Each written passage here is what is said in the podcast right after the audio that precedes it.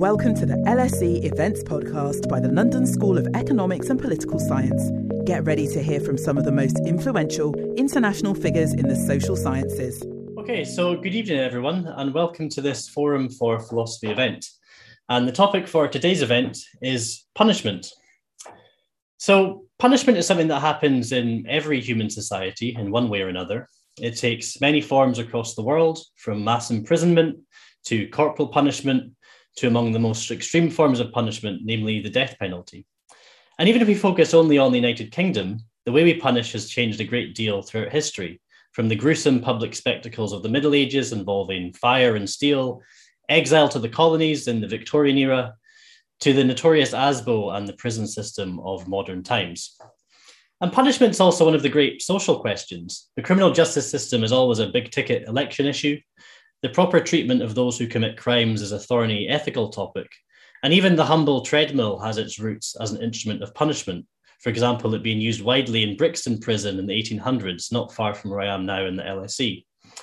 So, for tonight's event to think about punishment, we've brought together three world experts on punishment who each come from rather different perspectives. We have Professor Anthony Duff, perhaps the most influential living philosopher of punishment, who has outlined an influential theory that sees punishment as a way for societies to communicate blame towards those who commit crimes. We have Dr. Anastasia Chamberlen, a leading criminologist, who has written on the sociology of punishment and published an award winning book on the experience of women in prisons. And we have Peter Dawson, who has long experience working in prison policy and has served as the governor of two prisons. And Peter is currently director of the Prison Reform Trust. And of course, we have you, the audience. So please feel free to share your questions with the panel and we'll get to them uh, later in the session. So, just to get a sense of what we're talking about, I'd like to start with a very general question, perhaps um, starting with you, Anthony. So, what is punishment? What's the difference between punishing someone and the various other ways in which we do things to people um, against their will? Okay, thanks. Okay, so in concrete terms, as you pointed out, punishment takes many forms. It can consist in imprisonment, in a fine, in probation, in unpaid compulsory work, and so on and so on and so on. In abstract terms, punishment could be roughly defined as imposing something that's meant to be burdensome on an offender for their offence. So that's how punishment is distinctive. It's meant to be burdensome is meant to, sometimes meant to make you suffer. That seems to be wrong. It's meant to be burdensome. It's meant to burden you. It's imposed because you committed a crime and for that crime. Whereas other kinds of compulsory measure, they might coerce you. You might be detained as quarantine, you might be detained under the Mental Health Act, but those aren't meant to um, burden you, nor they impose for an offence. The punishment for an offence is a response to an offence. It's meant to be burdensome. And that's why it's problematic. What justifies imposing burdens on people which are meant to burden them. Um, what can justify that kind of practice? That's so, start, okay.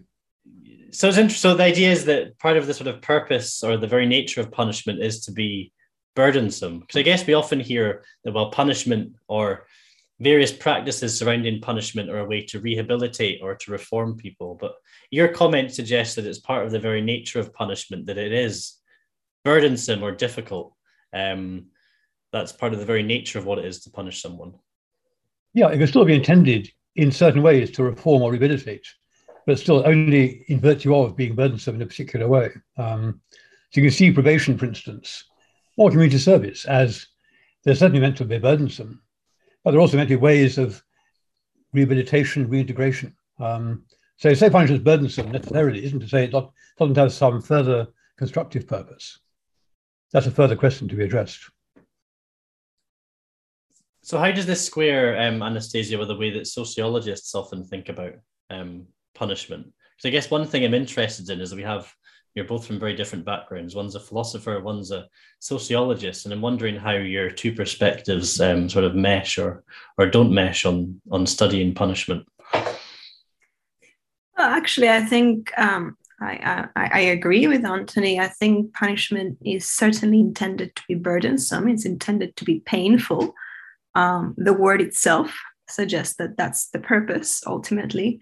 Um, within that primary purpose to inflict some sort of burden or pain on the offender or to retrib- retribute the offense that they may have committed, uh, there is obviously a range of other follow up objectives, um, uh, as you suggested, that we might kind of delineate. Uh, certainly in law, there is a suggestion that in different moments in time, uh, certainly when the political or cultural atmosphere allows, we might talk more of rehabilitation. Um, we might talk in different moments more about this notion of public protection or prevention. And so the different kind of um, justifications of punishment kind of travel in, in, in waves of popularity in different political, cultural uh, kind of points in time.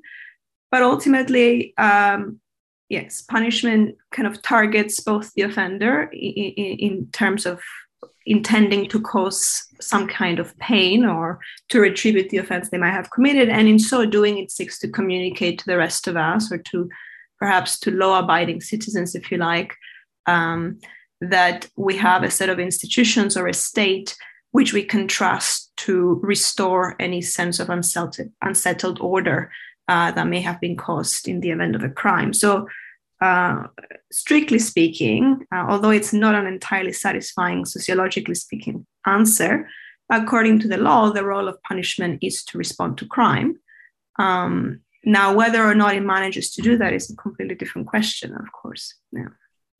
So, I mean, Peter, I was looking at some of the studies that the prison reform your group has carried out, and they were looking at sort of prisoners' attitudes towards their own punishment.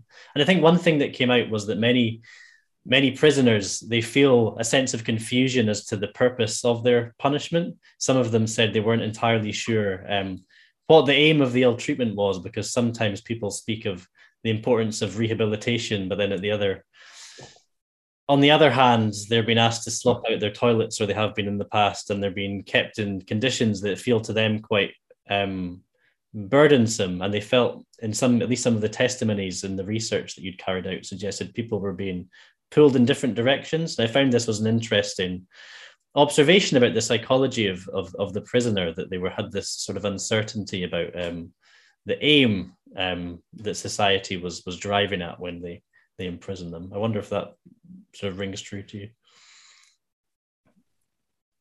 Oh, sorry, I think you're muted. Yeah, somebody had to do it. I mean, there's lots of different views amongst prisoners. I mean, it's not, it's, in general, I would say that prisoners are, you know, it's not a liberal population. Um, but I, I, would distinguish between the purposes of a sentence and what punishment is. Um, I mean, I've, you know, I've earned, I've earned a living, earned a living through administering punishment. So it's, you know, it's of more than academic interest to know what the what the moral justification is for doing that. Um, and, and for me, I mean, it's certainly to inflict pain, to inflict discomfort, to impose a burden, as Anthony said. But fundamentally, I've always thought of it as, as the regulation of retribution. So if, if retribution goes unregulated, then the consequences for a society and for individuals are very extreme and very unpleasant and very unfair. Um, and you know, looking far enough back, then prisons were originally there for an individual, normally a wealthy individual, to impose punishment on another individual who owed them money. Um, so the, the, regulation of punishment by the state removes some of those most adverse consequences um, and makes it safer and perhaps contributes to a more ordered society, as Anna said. But that, that, that's why we're punishing, because the alternative is worse. We, we may then choose to try and achieve something more constructive through the sentence that a court passes. And whether or not we choose to achieve something more constructive, we've absolutely got um, duties that go with punishing. So if you take on that task, it comes with duties which you cannot avoid. And if you choose to, then you are you're failing your society and you're acting in an uncivilized and immoral way. Um, but, but, but why why we punish is that we haven't got a better idea, I think. So if I'm getting you right, is is part of the thought that punishment's like this great pressure release valve that if we didn't have a regulated sort of state sanctioned way to do this, there would be other forms of non-state punishment that would be worse. Is that part of what you're driving at? Yeah, no, it is. It is absolutely. And I think um, if you look at situations where uh, sort of societal norms have broken down, that's what you see. I mean, I think, for example, in the end, the end of most wars, if you know, if there is a victor, the victor exacts retribution normally in pretty unspeakable and extreme ways because there is there is no regulation in that situation, or the regulation is inadequate. Um, so it's a it's a rather bleak view of human nature, but I don't think it's an inaccurate view. Right. If I come in there, uh, just a couple of points. I think it's interesting that prisoners are unclear or confused about why they're there, why they're doing, why they're being punished. and there are two important points there. One is that, of course, they're confused because there's no clear account to be given. Sentences have their own different views. They have a whole range of possible aims they're pursuing, retribution, deterrent, and so on and so on and so on. There's no clear story to be told at the level of policy or of individual judges. So, of course, they're confused. But the more important point is that it's crucial to the justification of punishment. It can be explained and justified to those who are punished.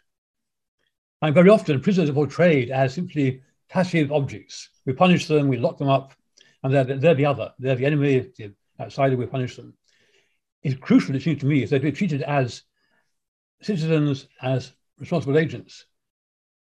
We must be able to say to them, here's why you're being punished, and seek their own understanding and their own response. And that seems to be crucial to any remotely civilized system. On that score, we fail abysmally, I think. But that's an important part of what could possibly justify this kind of practice, justified to those on whom it's imposed. Yeah, that seems seems right to me. Um, so I find what you're saying is interesting, um, Peter, because I think I was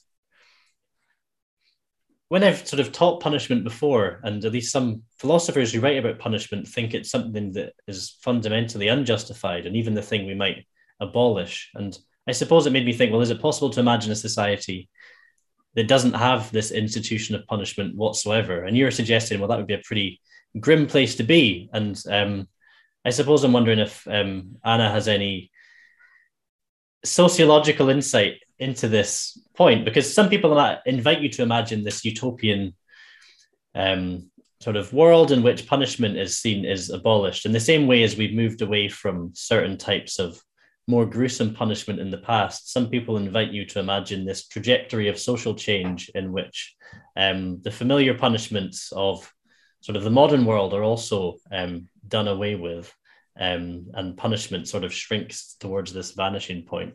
But I wonder if that, um, from a sort of sociological perspective, is that is that sort of a, a ridiculous image, or, or or not so much? Uh, not so much. I mean, in sociology, very few things are are ridiculous images, to be honest. So, um, I mean, I, I think I think I'm pretty. Um, um, I, I like Peter's uh, concept that punishment is a kind of regulation of retribution. I think there is a, it's kind of an organized, state-sponsored uh, emotional reaction uh, that that we really feel the need to to express. Um, and it, and it's a harmful uh, painful kind of infliction of of, of uh, a lot of kind of uncomfortable uh, experiences for for the people that we choose to punish. So in that sense i think there's something very interesting about how he he conceptualized this. Um, now to say that there is some kind of allure or a desire uh, to punish or some kind of um, satisfaction that we we derive out of doing so is not necessarily to also say that we can't um, imagine a world where we don't need uh, to rely so much on punishment. Um, I can certainly imagine us reaching such a society being very difficult given the current state and and especially the current kind of obsession we have with punishment. We are certainly overusing punishment in many regards. We are punishing uh, perhaps more than ever uh, in, in recent years. We are giving longer sentences. We are certainly kind of very um, invested in the institutions of punishment that we have at the moment, uh, economically, politically, culturally, emotionally. Um, so to move towards a future where uh, we can imagine an, the abolition of prisons, for example, or um, uh, or a more kind of decarcerative uh, future is is at the moment very difficult. But at the same time, I think it's certainly something we ought to try and do. Um, now, I think certain things would have to happen for that to become a more realistic goal, uh, as optimistic as I am. So, to to get to that future where we don't need to rely so much on punishment, we need to change uh, structurally uh, a lot of things. Um, we need to uh, find other ways, you might say, through which we might express uh, certain feelings. Um, we might uh, need to channel certain um, anxieties and insecurities um, through um, other uh, means of communication. So, therefore, we need to come up with new structures, but also new ways of connecting and belonging that would mean we need to rely less on what we derive out of punishment on an emotional level. Uh, and we're certainly not anywhere close to that. Um, but I, am an optimist, um, and I want to hope that perhaps we can move towards that future at some point. Yeah. The question, though, what, how optimistic you can be? You talked about relying less on punishment, mm. abolishing certain modes of punishment. That seems absolutely right. But can we, if we want to aspire to abolish punishment altogether, the question is in, in favor of what? What would take its place? One worry is what comes in its place can be also, in various ways, worryingly oppressive. Here's an example. Mm. A famous abolitionist years ago um, called Bianchi, which abolished punishment, he said, abolish punishment. Well, what do we do instead? Well, we have various kinds of informal process of mediation and, so on, which can be quite oppressive. Also, he said we need sanctuaries. Sanctuaries where people who've offended others are sent for a period until they can return to the community. Mm. Well, that's imprisonment, isn't it? But without any constraint. So, and, and there's a worry that we, we can aspire to reduce the cruelty, the oppressiveness of our own system. Certainly, we can aspire to rely much less on punishment. We can aspire to rely not at all on certain kind of punishment, like imprisonment or death. But say we can do that it altogether, we need to get some idea of what would what we do instead. And the answer is informal kinds of mediation. They have their own kinds of danger, I think, as social practices. Oh yeah, for mm-hmm. sure. Sorry, Peter, go ahead. Yeah. Well, as you say, I, I agree with that. I mean, I think the, the challenge we face at the moment is is excessive punishment. Um, and, and part of the reason for that, I think, is that is that there, there is a belief that punishment can do much more than it really can. So, you know, one, of the reasons I think what I think is that it, it kind of puts a a pretty severe limit around what you think punishment can actually achieve. Um, they, there's no evidence that I know of that punishment deters. Um, there's very limited evidence that punishment prevents crime. Um, there's very limited evidence actually that it protects the public in any meaningful way. And all of those things are claimed for punishment. And on the back of those claims, then people think that more punishment and more severe punishment achieves those aims more effectively, but, but I don't think it does. So that, that is an argument for extreme moderation in using something which is inherently destructive. Um, but I mean, one of the one of the facts I think at the moment worldwide is that wealthy societies resort to punishment more than poor societies. I mean, Anna, I'm conscious I'm now straying into territory where I'm sort of on a panel with an expert and probably shouldn't. But um, but part of the sort of uh, the learning that I received was that poor societies tend not to use imprisonment because they can't afford to have an economically productive person. You know, normally, you know, crime is a young man's game.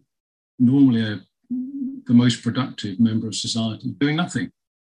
Um, so they find ways of restoring uh, rather than punishing, uh, putting something right, which might be financial, might be through work. Um, but it's not. It's not looking somebody up where they achieve nothing um, for essentially years at a time. I think that's right. And also, it takes us to a deeper issue about the very notion of criminal law. And we're much too quick to reach for criminal law as the solution to various problems. We see some behavior we find unwelcome or harmful or disruptive, say, right, criminalize it, and then punish those who engage in it. So that the move to criminal law and thus punishment is all too easy for politicians looking to be seen to take a stand. So I'm, there's a slogan that criminal law should be the last resort, which applies also punishment. We should find other, if we can, other methods of addressing harmful, destructive, wrongful behavior and use criminal law only if we have to. At the moment, it's far too easy to use it as the first resort, not the last resort. And that feeds into what Peter was talking about, about over punishment.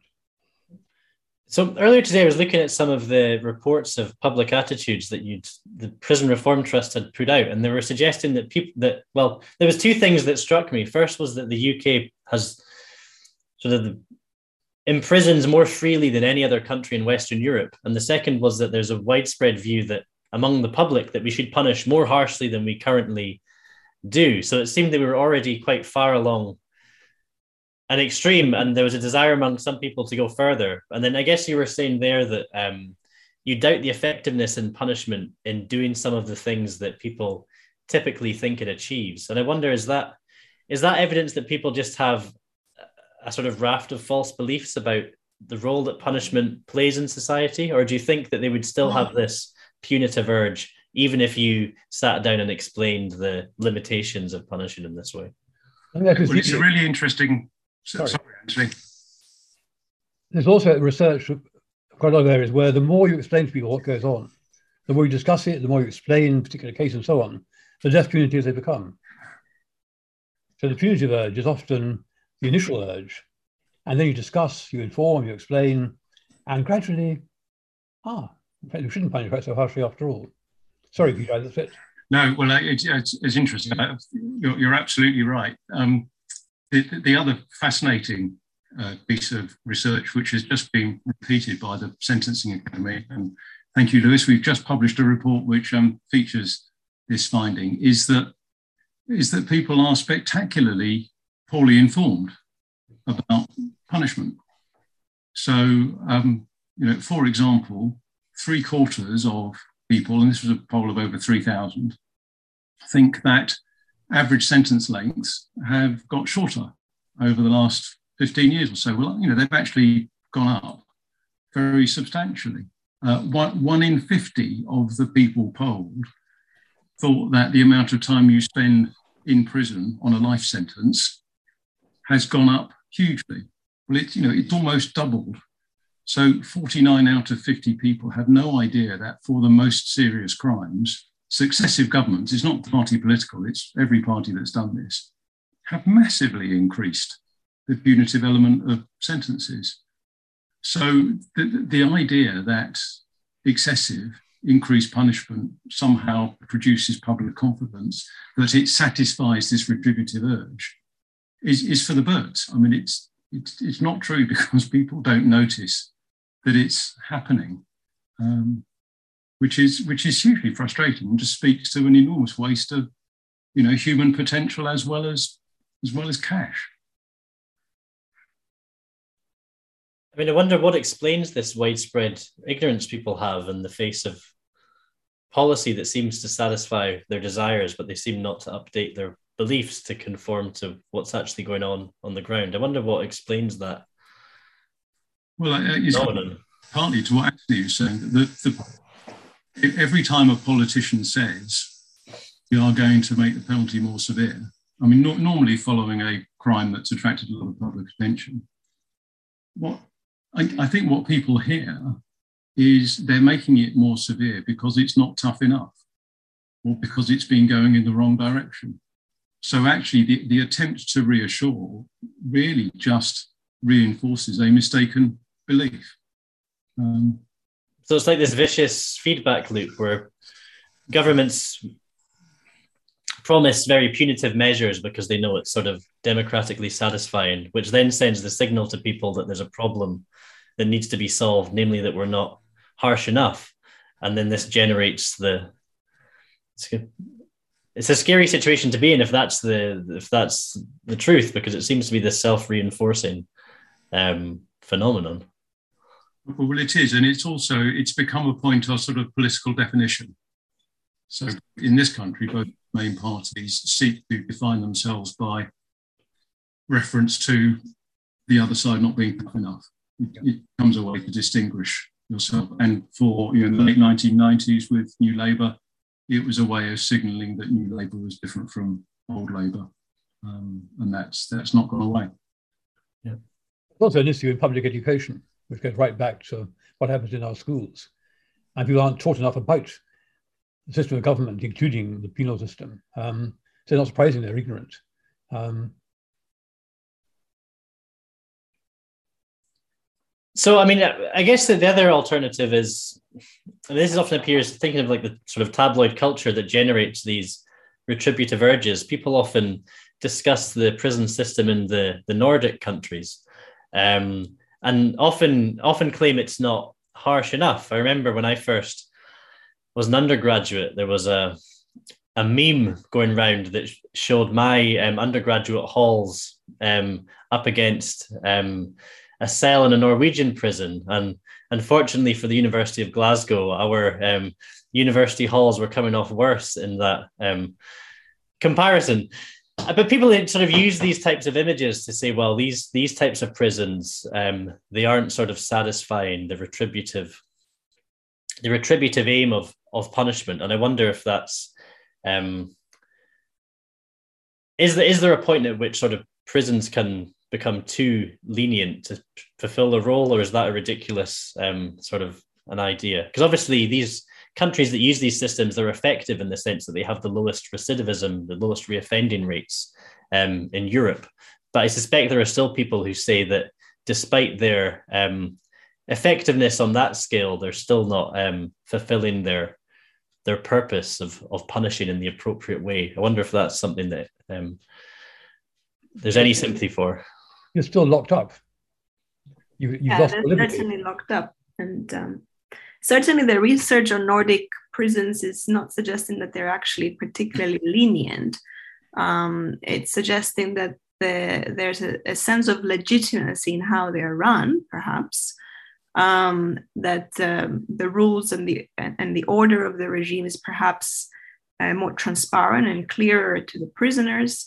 Um, but there's also a certain kind of um, idealization of the Nordic prison and, and, and uh, more recently, we are we are seeing kind of um, findings from research that are suggesting that there are significant harms, obviously, experienced in these prisons because they are prisons, um, and yes, they have more progressive uh, kind of elements in them. Uh, there is a, more of a focus on rehabilitation, on education, on certain opportunities being available to the prisoners that are uh, certainly very important. Um, but nonetheless, these are still prisons, um, and I don't think they're experienced as necessarily lenient by the prisoners themselves. I think that's really important. It's, um, I mean, there, there, are interesting things about the Nordic model. I mean, one of the things is that actually you can go to prison in the Nordic countries for less serious offences than you do here. Um, there will be people in prison for fine default, which is almost unheard of now. I, I mean, the, the, the huge difference, I think, is the length of time that people spend there. So, you know, if you if you knew you were going to spend 20 years in very good conditions or 10 years in pretty poor conditions, you'd go for 10 years in pretty poor conditions. Um, and it's our it's our sentence lengths which are so exceptionally severe. And it's actually our sentence lengths which give us that massive capita prison population figure. The number of people being sent to prison has fallen dramatically over the last decade um, possibly just because our criminal justice system has ceased to operate terribly effectively. But there are far fewer people going to prison on short prison sentences. But the people who go to prison for serious crime are going there for, for much longer and, and way beyond most European comparators. And also, there's a difference in attitudes towards prisoners um, between the Nordic countries and what's still true here and also in the States, even more so. I, I was interested. I was in Norway when the Anders Breivik trial was going on. He was the man who killed 90 something people um, in a terrorist attack. And this is his trial. And there was a very sober, serious debate among Norwegians about what the appropriate um, resolution was. Because the maximum penalty was 21 years. That's the most you could be sentenced for, 21 years. And the real debate is this sensible, is adequate, or do we need more than that? And the same thing when they talk about his prison conditions he appealed on his on human rights grounds he hadn't got enough um, facilities in his prison. And he had three, he had three cells to himself. And again, there was a sober, serious debate in Norway about this kind of. Whereas you imagine that happening in Britain, you wouldn't find that kind of debate. You would find hysteria about this monster, how he's, how he's banged up for life, come what may. So there is an interesting different attitude towards offences and defenders, um, which I think goes quite, I think goes quite deep in the two societies. So I wonder what explains that sort of difference, because presumably there's some link between the the way that societies punish and the how punitive populations are, and presumably how punitive societies are is something that changes. Um, I'm not sure people would agree that societies become less punitive over time.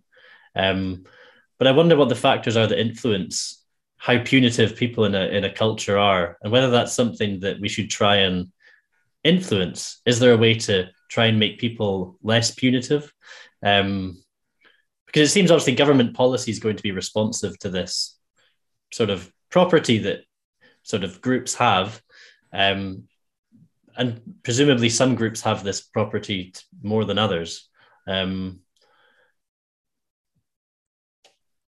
Finland managed to cut its prison sentences by about half in the 1960s, was it? Um, a government initiative, which then succeeded in persuading the population at large. Obviously, it needs to be part of a whole campaign of, edu- of re-education. Um, it can be done, um, and it can fail drastically. I remember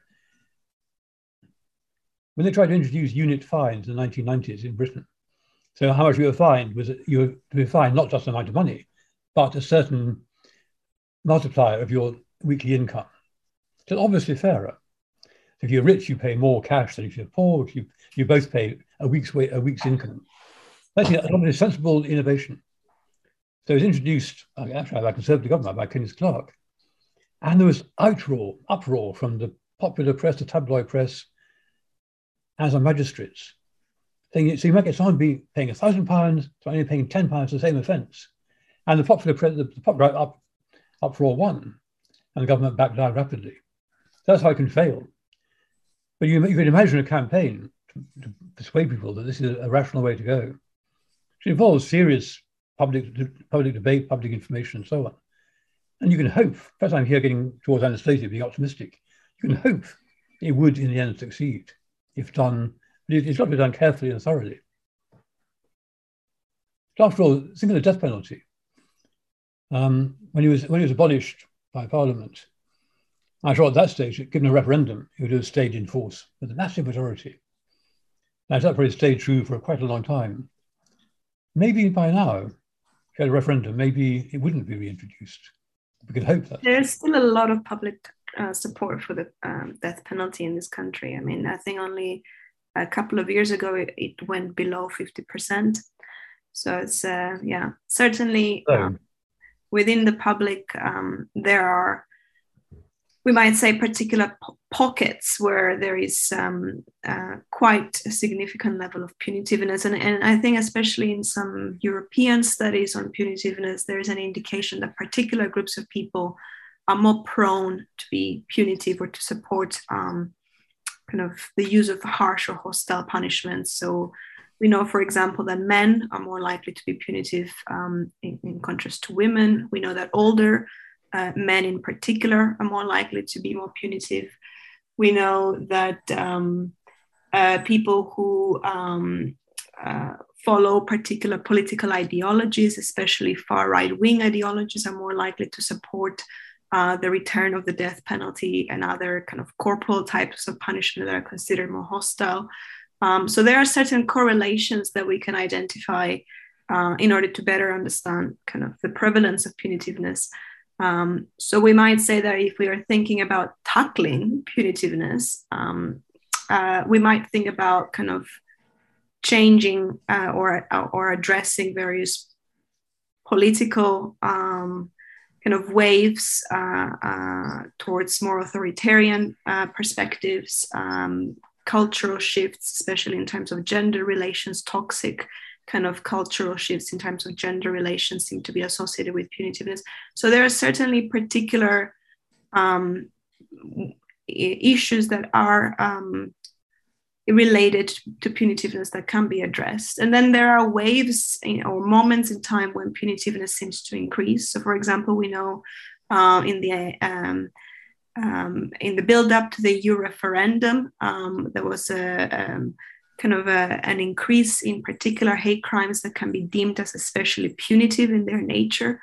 Um, so there are particular kind of political moments that will kind of enable the opportunity to express punitiveness more than others. Um, so I guess there is there is an answer there in terms of um, shifting or resisting certain kinds of politics.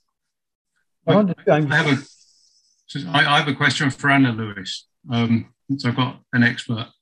Um, one of the things that ministers and MPs will often say is that um, we, we know that prisons are largely um, populated by people who are poor um, and socially excluded. But we also know that crime is largely concentrated in communities that are Mm.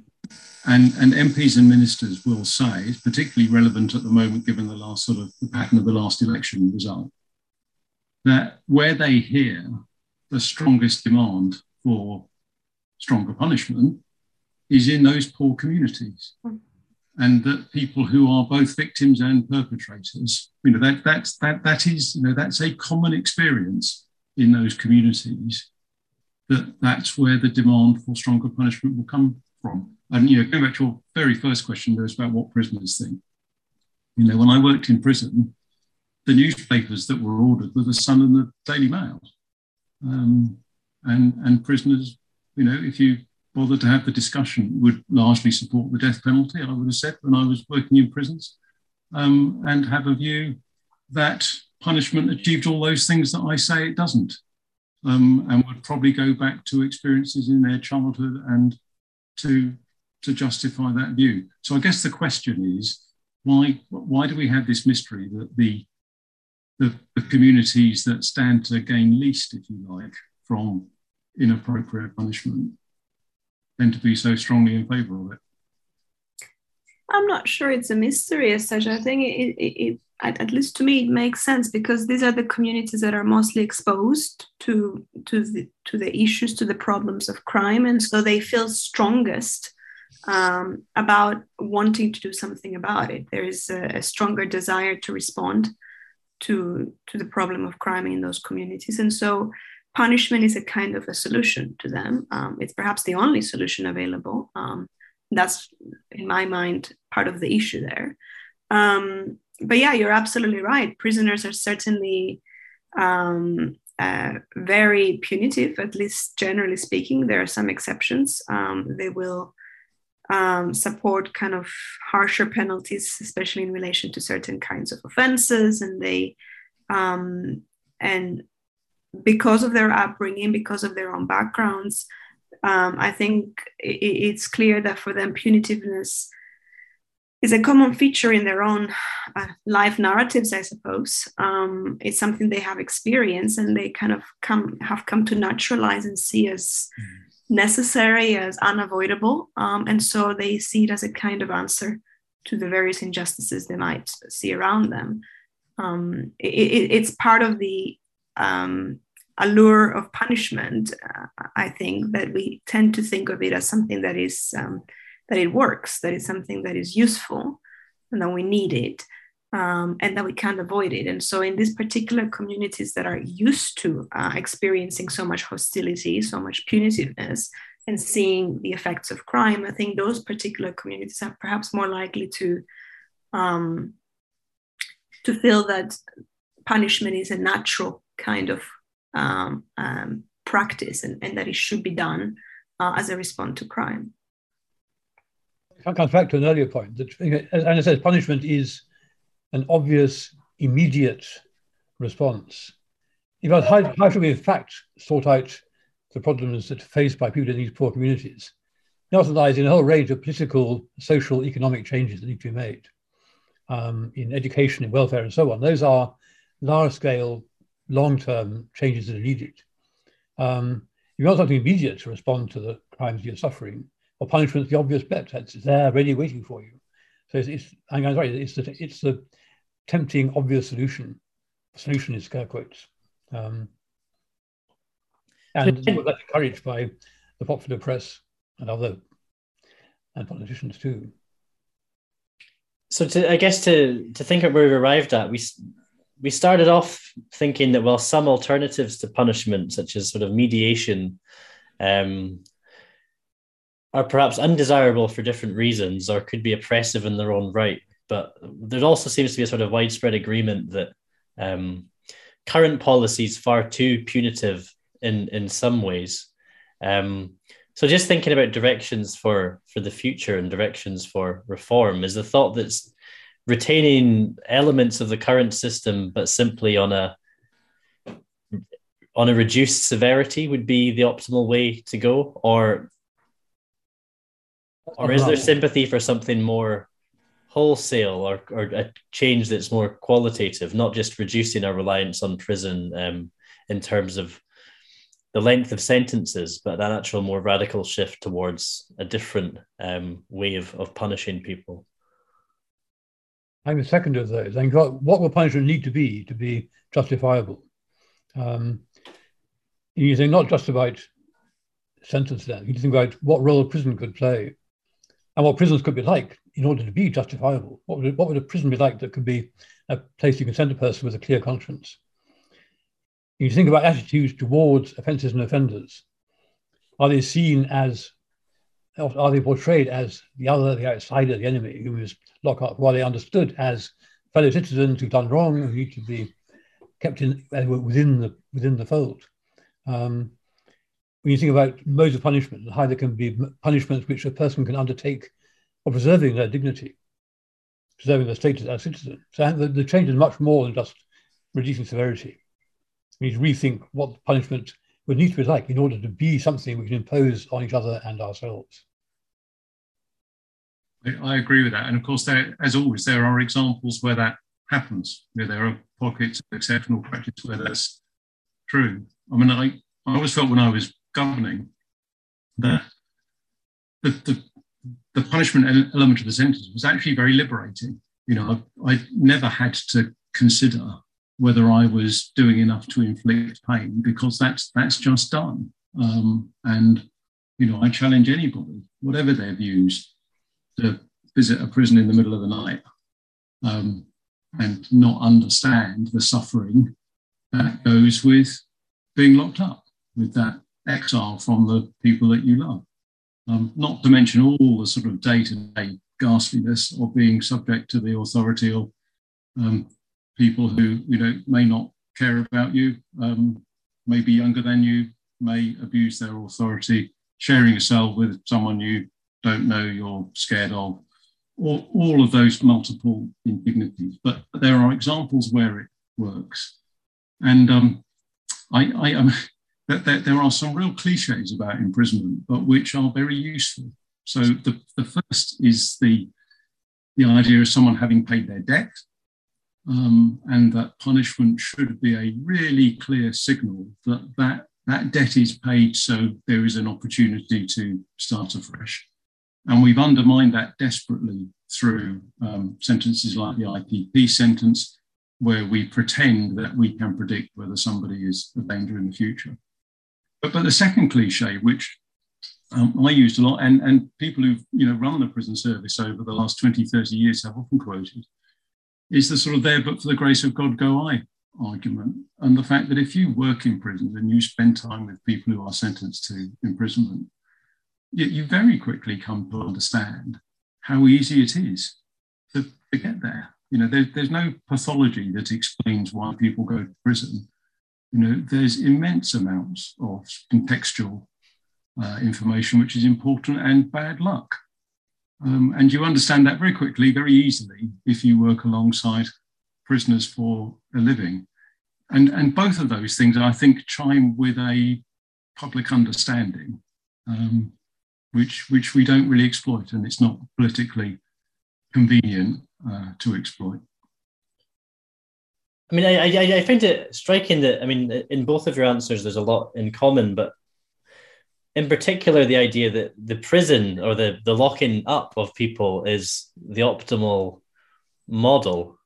No, no. Um, or is that not the thought? Is, is there no, not no, no, I'm absolutely not saying that. I mean, prison is absolutely the last resort. It should be reserved for only the most serious offences. There's a whole huge swathes of offending that we currently punish with short periods of imprisonment, which we shouldn't. You know, we, we should be concentrating on saying you need to you need to put something back. You need to restore the harm done. And that, you know, that could be financial, it could be through community service. There's quite a lot of, I mean, there, there are so many consequences that flow from a conviction which are punitive. Uh, even if you don't pay a fine, it affects your life in multiple ways for years to come. So we, we, we've used prison far too much for offences that we don't need to. But until we have something which we think is a better response to the most serious offending, um, we, we, should take the opportunities that that presents to say that that bit of the job is done. So the bit of the job that is left is to is to help, um, is to help you rebuild this life that has been shattered. And in the process of doing so, we probably protect the public and we probably reduce the prospects of further offending. But those are those are good byproducts of something which we should be doing as a as a moral imperative, really. If we ask what kind of punishment could be plausibly justified, we should start not with prisons, but other kinds of punishment. An ideal type, I think, is the what's it called now community payback, is in so, so many hours of unpaid work. And that's the, that notion of paying back seems to really resonate there. Um, that here's what you've done, here's the wrong you committed. You now owe something by way of reparation, um, not just to the victim, but to your fellow citizens, and the community. And here's how you pay it back. You do these hours of useful work, and then you're fully restored. And when you're doing the work, you aren't in, it's not like a shaming thing. Like in some parts of the States, you wear a uniform. No, you're just there as a person working away um, paying your debt in a literal sense. That's burdensome. It's a punishment.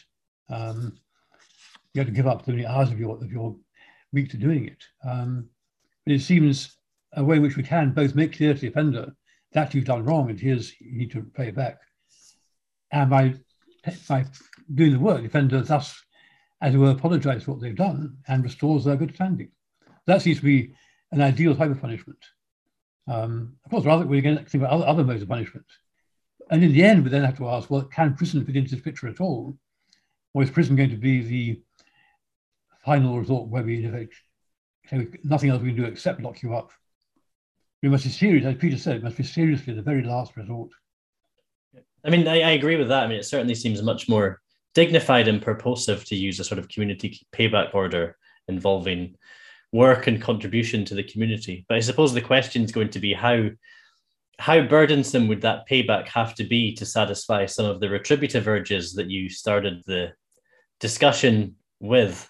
I mean, when crimes reach a certain level of severity, you you suspect that um, just planting the bulbs outside the local library won't be an onerous enough type of payback, and you might be forced towards really rather sort of burdensome forms of of work. Um, in order to satisfy that retributive urge that, that a lot of people seem to have. Um, but I certainly agree with what you're saying about um, these community payback schemes is, is on the face of things much more sort of attractive um, than than using prison as a first resort. The question about what governments could, could get away with, if you like, how far could they reduce severity without losing public support altogether? I But they have to pursue a kind of reductivist strategy see how far you can gradually get persuading people. Again, not just by changing punishment, but by a serious enterprise in public education and discussion. So we don't need to be that punitive, that harsh, that destructive. And gradually, and then you might hope, again, if we're optimistic, that people will gradually come to see the sense of this. Um, again, the more they know what goes on, the more they know what goes on in a prison, which many people don't know at all, the more they know what goes on in the community service, the more they might see this is an appropriate way of responding. We can hope at least. So before we turn, to, whoops, sorry, on you go, Peter. Well, I was just going to say, I just want to throw out my favourite statistic, um, which is that a third of the country's adult male population has a criminal record. so crime, crime is an incredibly common thing. Um, so actually, most most criminal process is is just about drawing a line. You know, most most sentences are fines. Um, it's the you know it's the most common sentence. Um, community payback is something that we should use actually for quite serious offending. Um, so we, we just the, the, the retributive urge is important for serious crime. For for most crime, you know, for the things which are an irritation to our daily life and you know degrade the well-being of communities, the, the job of the criminal justice system most of the time is, is to deal with it and move on. Um, and that you know that's best done quickly. And you know one of the things which is so wrong with our system at the moment is that the gap between a wrong being done and any response to it is huge uh, because the system is, is broken. So any sense of satisfaction, any link between the act and the consequence uh, is, is broken because of delay. And um, you know, that's, that, that's bad practice and undermines public confidence, I would say. So, relating to this is a question from uh, Jackie Roberts, who invite you to think about well, are we punishing the offender or the family? So I suppose one thing when you put someone to prison is you also inflict this sort of collateral damage on those around them. And I suppose that seems to be relevant to the question of well, what should the what should the punishment of first resort be? Because it seems to be an unfortunate side effect if you inflict harm on, for example, relatives of an offender for an offence that they've not committed. Um, and that's part of a whole range of issues about so called collateral consequences of conviction. The effect on the family, the effect on the offender after they've been punished. They find they can't get employment, other kinds of loss they suffer. Um, and clearly, they're an important part of the picture. So, if we are to punish, we need to take steps to make sure that the punishment doesn't impact harmfully on innocent bystanders, as it were. Um, also, make sure there's a way back for the offender themselves um, without these damaging further consequences. Um, one, of the issues of that punishment isn't just punishment itself, but as the questioner says, what it does to others and in the longer term. Um, and that needs to be addressed. But again, there are ways of addressing that by more adequate systems of welfare and support, um, which we currently lack. Yeah, certainly prisoners so, and former prisoners will often say that the kind of the most painful aspect of pun- of imprisonment, for instance, is, is the kind of the long-term consequences that they experience because of having spent maybe sometimes six months or two years in prison, but the effects of those two years are very long term. They impact um, their own sense of self. They completely change them as a person. Uh, and they certainly impact their relationships with family and, and, and especially with their children a lot of the time. Um, so there are certainly um, uh, kind of wider consequences to punishment that um, we kind of um, neglect if we assume that punishment is only directed on the offender. Yeah, for sure. Um, certainly, um, the case of women prisoners, that's, that's one of the main kind of themes that they will often discuss that a majority of women are primary carers for children, um, and that really severely impacts not only their own well being, but also their relationship with those children afterwards. Um, and, and, therefore, there are questions there about um, uh, how harmful is it kind of uh, ethical for punishment to be, uh, especially when that harm ends up being extended on, on essentially innocent uh, people. So yeah, certainly it, it's um, it's a punishment that um, punishment involves several other characters, and, and, it's not only about the offender. Yeah. So you've you've worked on um, women in prisons, Anna. Is that right? And Peter, was you governed a prison that used to be a women's prison?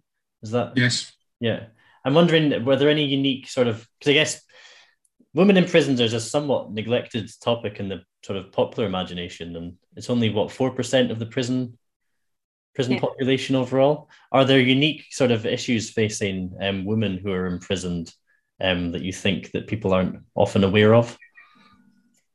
Yeah, absolutely. I mean, I think I think part of the reason they're not um, often kind of discussed in the public domain is precisely because women don't fit necessarily the stereotypical image of a criminal, and uh, the majority of women in prison are, uh, I think it's fair to say, quite vulnerable. Um, they have higher levels of um, uh, mental and physical ill health. Um, um they they have severe, many of them, um, drug misuse problems, um, and uh, uh, a very significant portion of them have been victims of sexual or domestic violence. So they have also been victims of very serious crimes themselves. They bring in a lot of trauma, a lot of abuse uh, upon reception into prison. So we're talking about a very unique population of women, most of whom, by the way, are also not violent offenders.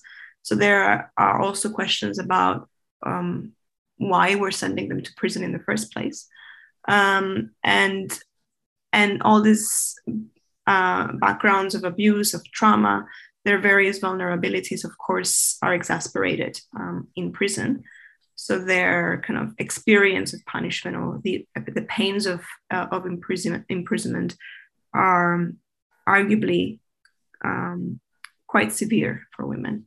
Um, so we see that, for example, in uh, high levels, higher levels, uh, disproportionately high levels of self-harm among women, um, and various other kind of um, kind of disturbing practices taking place in women's prisons. So it, it's a certainly very unique population that um, because of its minority status, it's not discussed, but also because it doesn't fit that image of the kind of the stereotypical criminal. We often kind of um, make the space in the public domain to discuss women.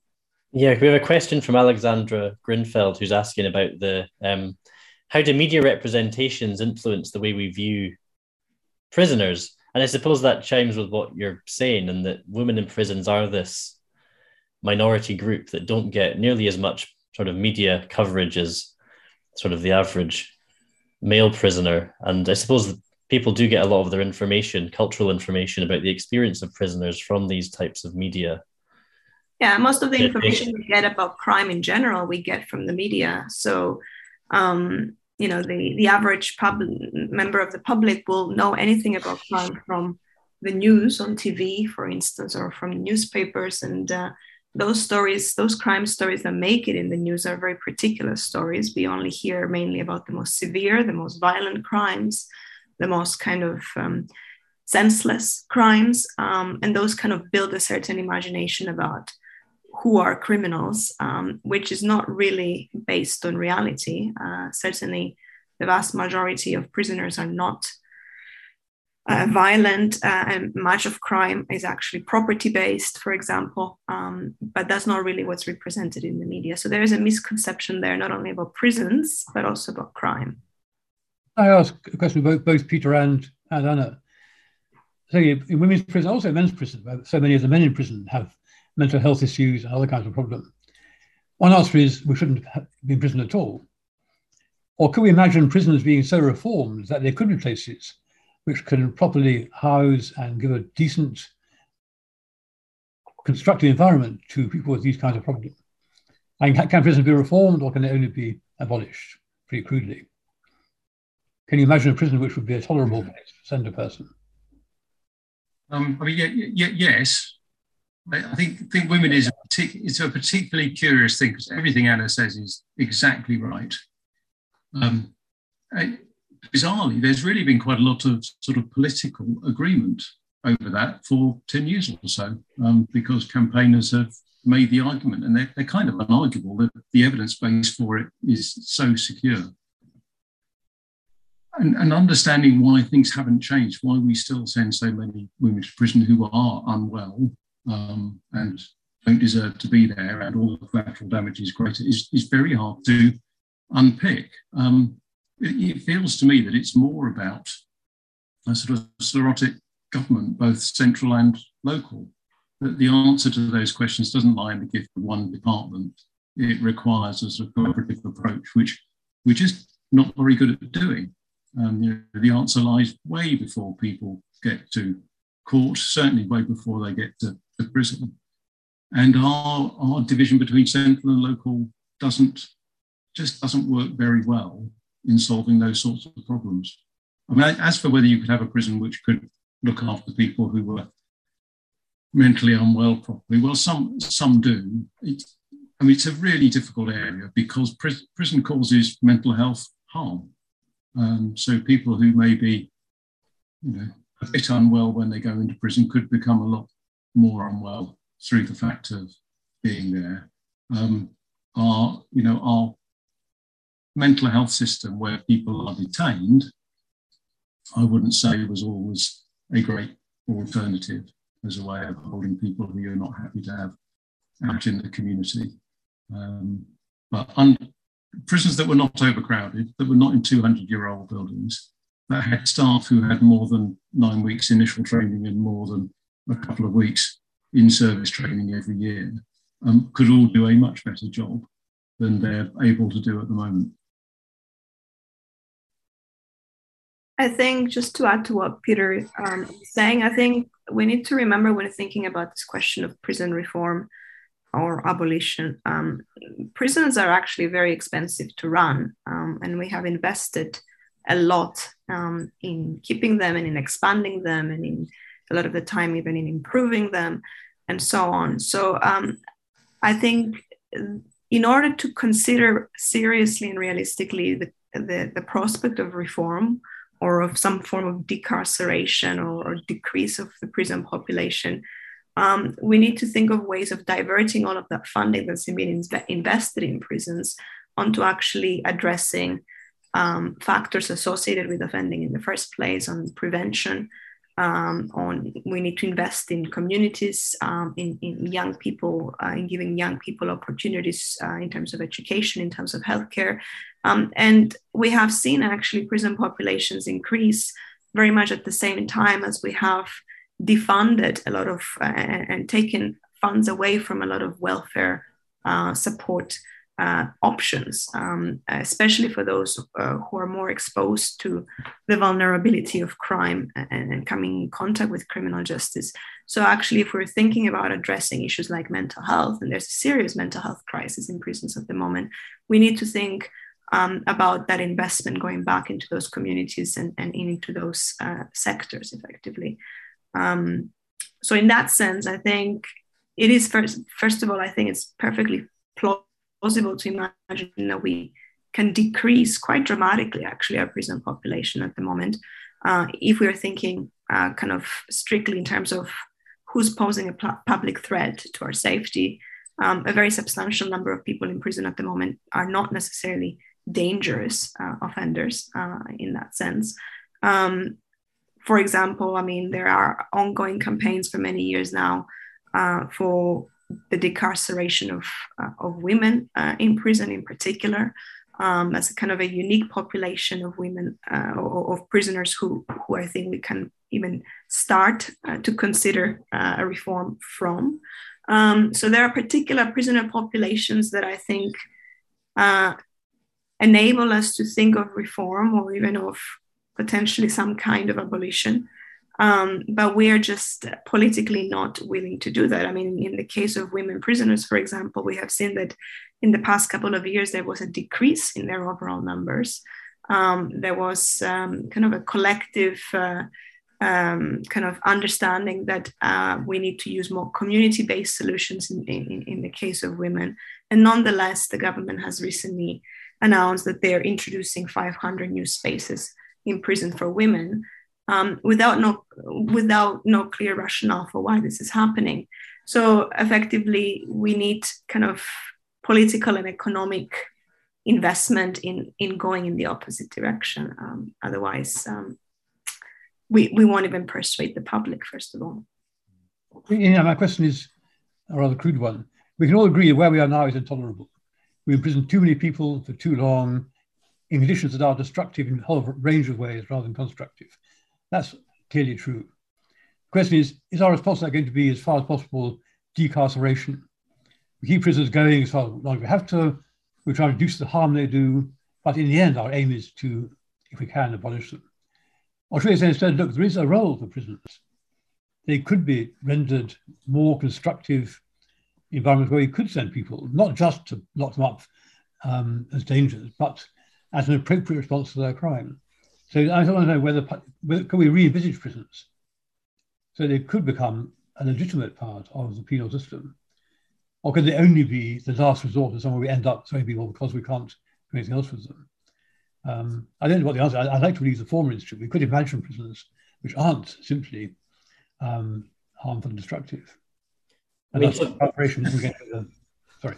So drawing on some themes from some of the questions, so one of some of the worries are that there's something about imprisoning someone that's somehow arbitrary, and one of the sort of themes of your answers have been, well, is there a way to reimagine this so it's more fitting for the crime? I wonder what the panelists think about the use of um, or greater involvement of victims in the sentencing or the punishing process, because right now punishment is it's assumed by the state. The state takes on the role of the prosecutor on behalf of the victim, and it's a sort of agent of the state that um, decides the sentence. And there's a complaint among victims, even that the role of the victim in the criminal justice system is, is pushed to the side or, or marginalized. I wonder if you think that um, having having a more prominent role for victims in determining sentences or um, punishing would be a way to um, solve some of these issues. I'm seeing some shaking of the heads, but so this draws together some themes from the questions that there might be a, a, a, different way to do this that relies on the victim to a greater extent. But um, so yeah, you can maybe explain why you think hmm. that's a bad idea. I, well, I would say victims are very poorly treated in the system, and uh, I mean it's not our core business, but we're we've been helping to um, with the Secretariat of a Commission, which is looking at the how the most serious crime is punished from the perspective of both perpetrators and from victims, and um, and a lot of what is coming out from victims is is that they feel forgotten by the system um, and they feel forgotten by the system, particularly after the after the point of sentence. So not at the point of sentence.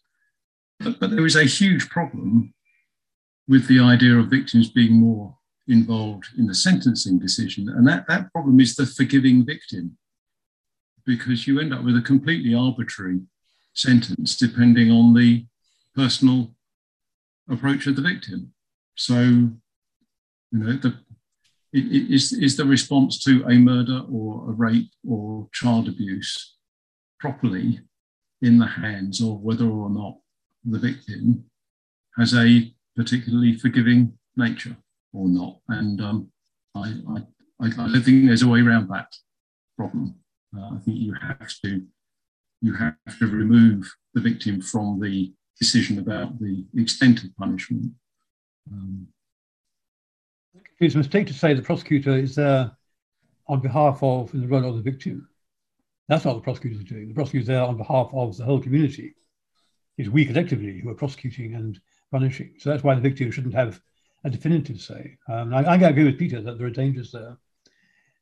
You could imagine a process post conviction where there's a discussion involving the offender and, if willing, the victim and a representative of the community, whether probation officer or whoever, discussing what would an appropriate sentence be.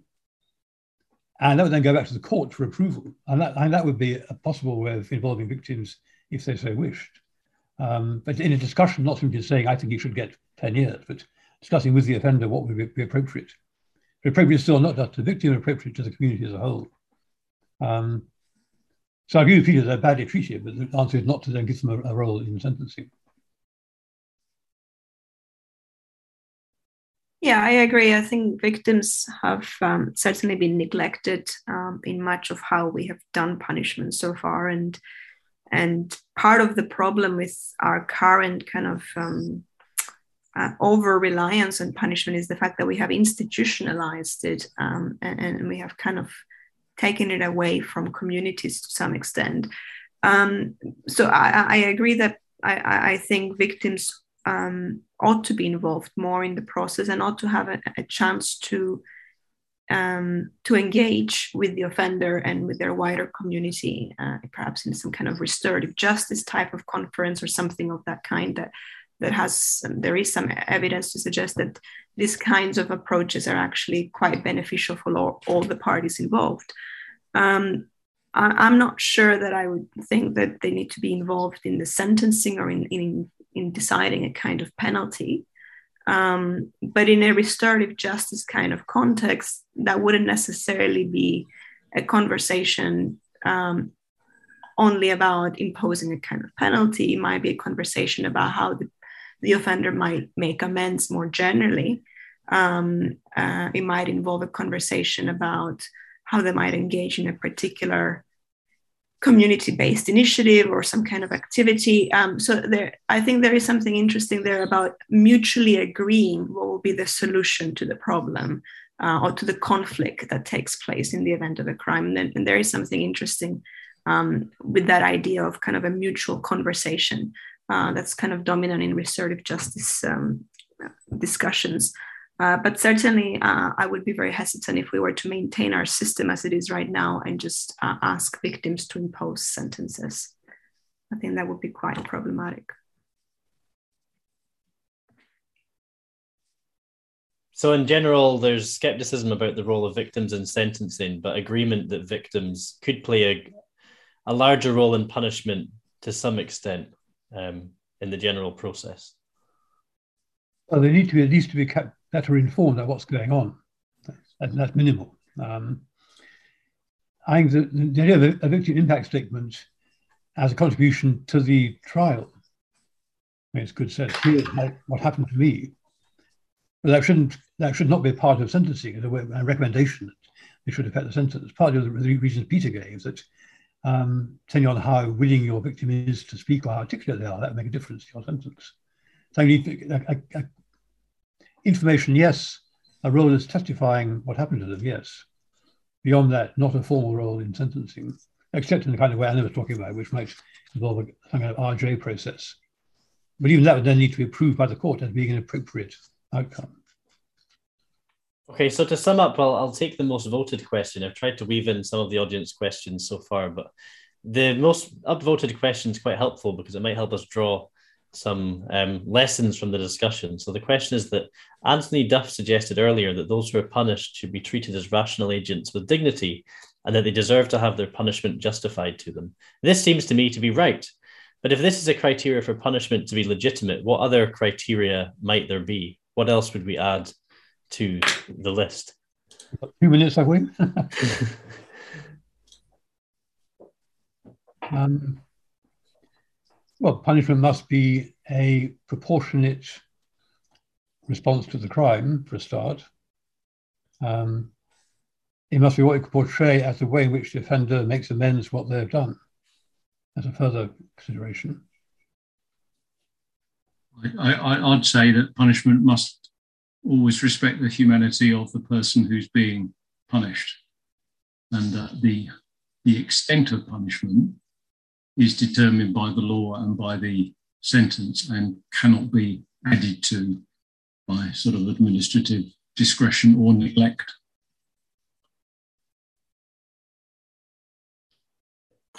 For me, um, going back to um, Anthony's claim about um, thinking about the offender as kind of an agent, I think it's really important when thinking about punishment to understand um, the implications or the long-term consequences that punishment can have on on on a, on an, an agent or someone who's uh, has a very particular background, a set of experiences, who has a, a series of um, traumas or, or, experiences of abuse coming into a place like a prison, for example. And that background context is something that uh, punishment ought to take account of. Um, and it needs to be responding uh, in a way that seeks to precisely prevent uh, uh, future harms. Uh, if it can't prevent those future harms, then it, it, it's not fulfilling its purpose.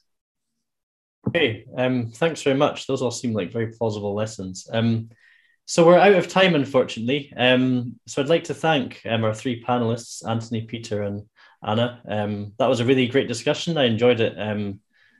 Very much. And I wish we had longer um, to keep talking, but we're out of time, unfortunately. So, um, on behalf of um, the audience, I'd like to say um, thanks very much. Thank you to the audience um, for your questions. Um, and I hope everyone enjoyed the discussion. So, thanks very much, everyone. Thank you for listening. You can subscribe to the LSE Events podcast on your favourite podcast app and help other listeners discover us by leaving a review. Visit lse.ac.uk forward slash events to find out what's on next. We hope you join us at another LSE event soon.